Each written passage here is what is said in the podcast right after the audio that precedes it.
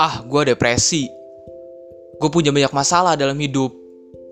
Gue udah gak berharga. Orang-orang juga gak pada suka sama gue. Gue rasa dunia gak adil.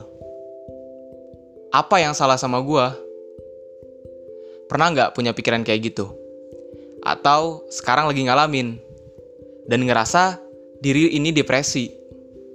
Nah, kebenaran, podcast kali ini gue bakal bahas tentang depresi. Suatu fenomena yang lagi banyak dialamin sama orang-orang zaman sekarang, terutama kaum milenial.